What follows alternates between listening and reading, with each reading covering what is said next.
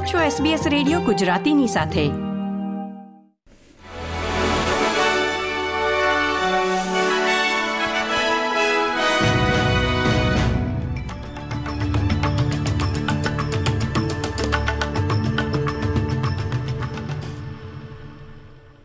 નમસ્કાર.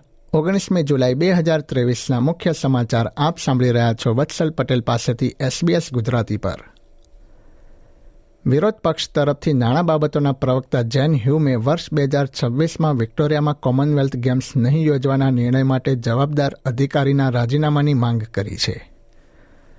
ઉલ્લેખનીય છે કે વિક્ટોરિયાના પ્રીમિયર ડેનિયલ એન્ડ્રુસે મંગળવારે જાહેરાત કરી હતી કે અપેક્ષા કરતાં વધુ ખર્ચના કારણે વિક્ટોરિયા રમતોનું આયોજન કરી શકશે નહીં.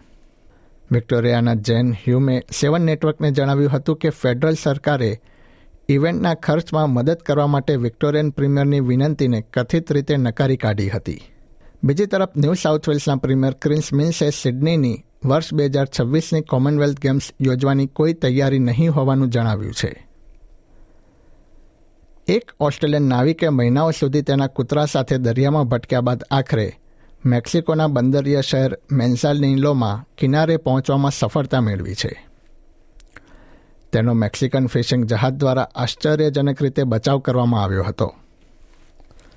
ચોપન વર્ષીય તિમોથી લેન્ડસી શેડોકને મેક્સિકો નજીક પેસિફિક દરિયામાં તેના કૂતરા સાથે એક શિપિંગ બોટે જોયા હતા.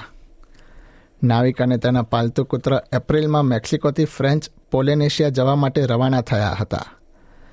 પરંતુ એક દરિયાઈ તોફાનના કારણે તેમની બોટને નુકસાન થયું હતું. અને સંદેશા વ્યવહારના સાધનો યોગ્ય રીતે કાર્ય ન કરતા હોવાના કારણે તેઓ ત્યાં ફસાઈ ગયા હતા.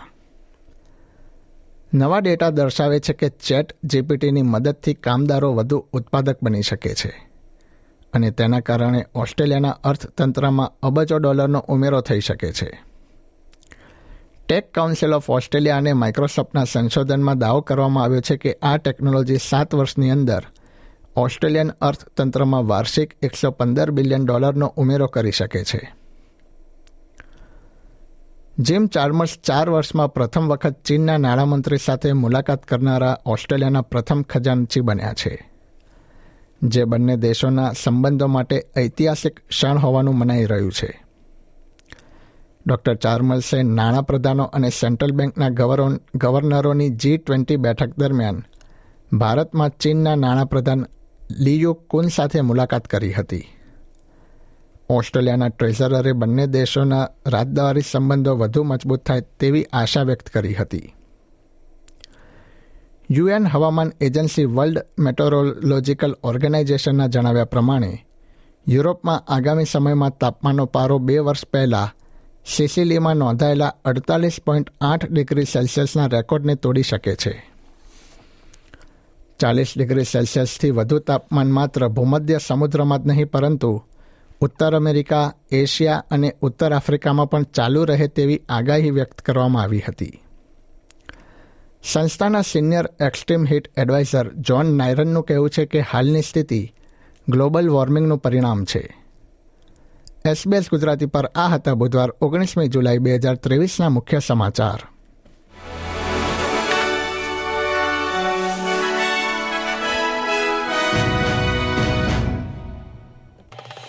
લાઇક શેર કોમેન્ટ કરો. એસબીએસ ગુજરાતીને ફેસબુક પર ફોલો કરો.